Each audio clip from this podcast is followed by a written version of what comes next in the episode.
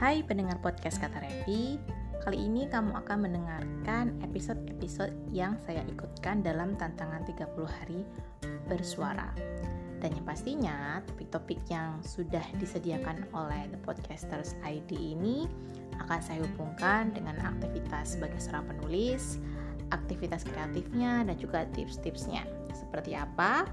Kamu harus langganan kata Revi ini di Noise atau di Anchor atau juga di Apple Podcast atau podcast-podcast apa pun, channel apa pun yang bisa kamu pakai untuk mendengarkan podcast kata Revi. Dan seperti biasa, episode ini adalah bagian dari tantangan 30 hari bersuara 2023 yang diselenggarakan komunitas The Podcasters Indonesia.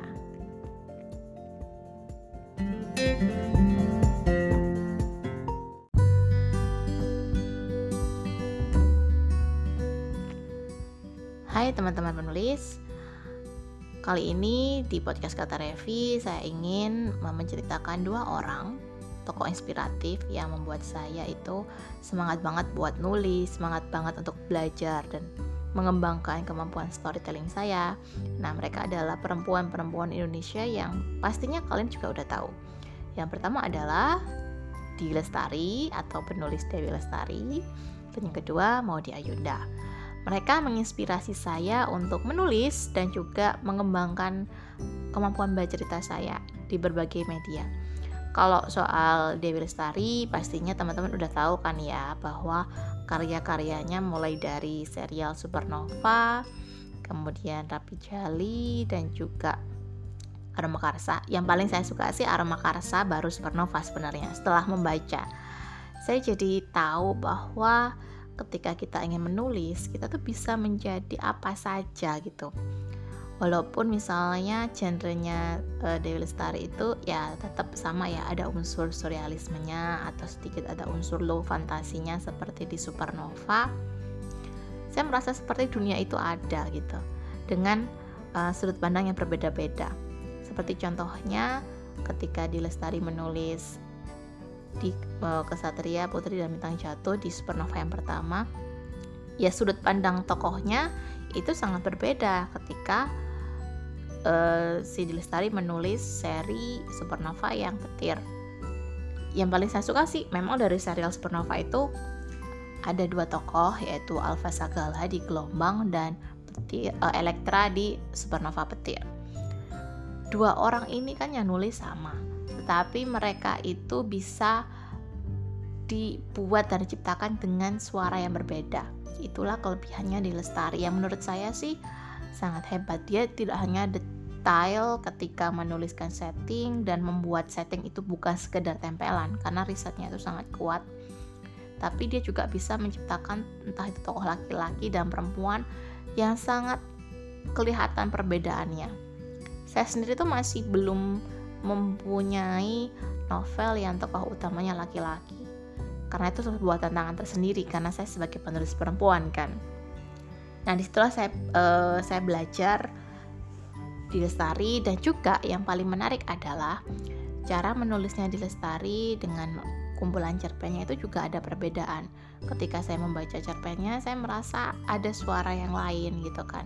Ada sisi yang lebih puitik dari di Lestari. Pilihan-pilihan katanya kan cenderung tetap mudah dipahami, tapi ada ada inilah ada ketukan rimanya yang saya nggak bisa katakan ya. Tapi kalau teman-teman suka baca karya-karyanya di Lestari, kalian pasti tahu itu. Nah inilah yang membuat saya merasa wow, apalagi ketika kita ngomongin perahu kertas, uh, di situ kita, saya juga bisa tahu loh ini ke remaja banget gitu kan, dan ceritanya tetap punya esensi sampai difilmkan. Sebagai seorang penulis, saya sangat kagum sekali dengan Lidi Lestari dan saya bisa uh, belajar banyak dari apa-apa yang dia sampaikan, buku yang dia tulis dan juga uh, apa deh kalau kita bilang ya dan kalau namanya fans pasti kita juga melihat dia dalam uh, berkarya itu prosesnya seperti apa kayak gitu. Kemudian yang nomor dua ngomongin Maudi Ayunda. Ini memang nggak ada korelasinya sebagai seorang penulis banget. Tetapi for your information Maudi Ayunda juga udah nulis buku non fiksi dan juga udah nulis buku anak. Tapi saya belum sempat beli yang buku anak sih karena uh, reading list saya itu banyak banget. Cuma saya melihatnya dari sudut pandang bukan sebagai seorang penulis tapi sebagai seorang storyteller jadi uh, si Maudi ini nggak cuma terkenal cerdas ya kalau itu udah udah kita nggak usah ngomong deh. Tapi uh, dia juga punya semangat untuk membagikan cerita lewat medium-medium yang dia punya. Seperti halnya nge-review buku lewat YouTube channel. Atau ketika uh, dia menyusun quote-quote lewat buku jurnal yang dia buat dari situ akhirnya saya tahu bahwa ketika kita bercerita itu gak harus nulis sepanjang atau setebal di lestari tapi dengan apa yang kita sampaikan di media sosial, apa yang kita tunjukkan lewat tulisan-tulisan kita yang pendek sekalipun, itu juga bisa bermakna dan mempengaruhi banyak orang. Setiap manusia pasti punya kekurangan dan kelebihan, apalagi public figure, tapi kita kan tetap bisa mengambil sisi yang baik dari mereka. Dari uh, Maudi Ayunda, saya juga tetap semangat buat belajar, terlepas kita nanti berkeluarga atau yang lain-lain gitu ya. Karena malah saya ngelihat si Audi ini setelah menikah malah dia semakin banyak karya yang diluncurkan malah meluncurkan uh, bisnis kosmetik atau skincare yang sangat mendukung perekonomian lokal gitu. Saya jadi uh, berpikir bahwa wow this is my dream gitu ya semoga kita atau kamu yang belum uh, mungkin belum memiliki pasangan bisa menemukan pasangan yang suportif dan mendukung. Jadi ini pasti kan salah satu kunci gitu ya supaya kita yang entah mau jadi penulis atau pekerja kreatif apa pun bisa lebih berkembang terlepas dari usia mereka. Dan yang pastinya saya juga melihat sendiri kedua orang tua saya walaupun mereka sudah uh, usia 50-an mereka tetap tidak berhenti belajar bahkan tidak pernah berhenti walaupun saya dulu masih kecil. Saya melihat papa saya membaca banyak kamus, mama saya juga membaca banyak sumber sehingga bisa uh, menjadi jujukan ibu-ibu muda untuk nanya soal gizi dan parenting. Padahal waktu itu belum se-booming sekarang ya soal parenting dan mama saya itu bukan seorang uh, ilmuwan atau ahli gizi. Dia hanya banyak belajar dan banyak bertanya dengan dokter spesialis anak. Jadi sejak kecil saya sudah terbiasa melihat kedua orang tua saya belajar. Ini menandakan bahwa belajar itu tidak terbatas oleh usia, termasuk ketika kamu kalau mau mengembangkan karir menulismu. Jangan berkata, oh aku ibu-ibu gak bisa nulis. Eh, teman-teman saya itu banyak loh yang mompreneur dan mom writer gitu kan.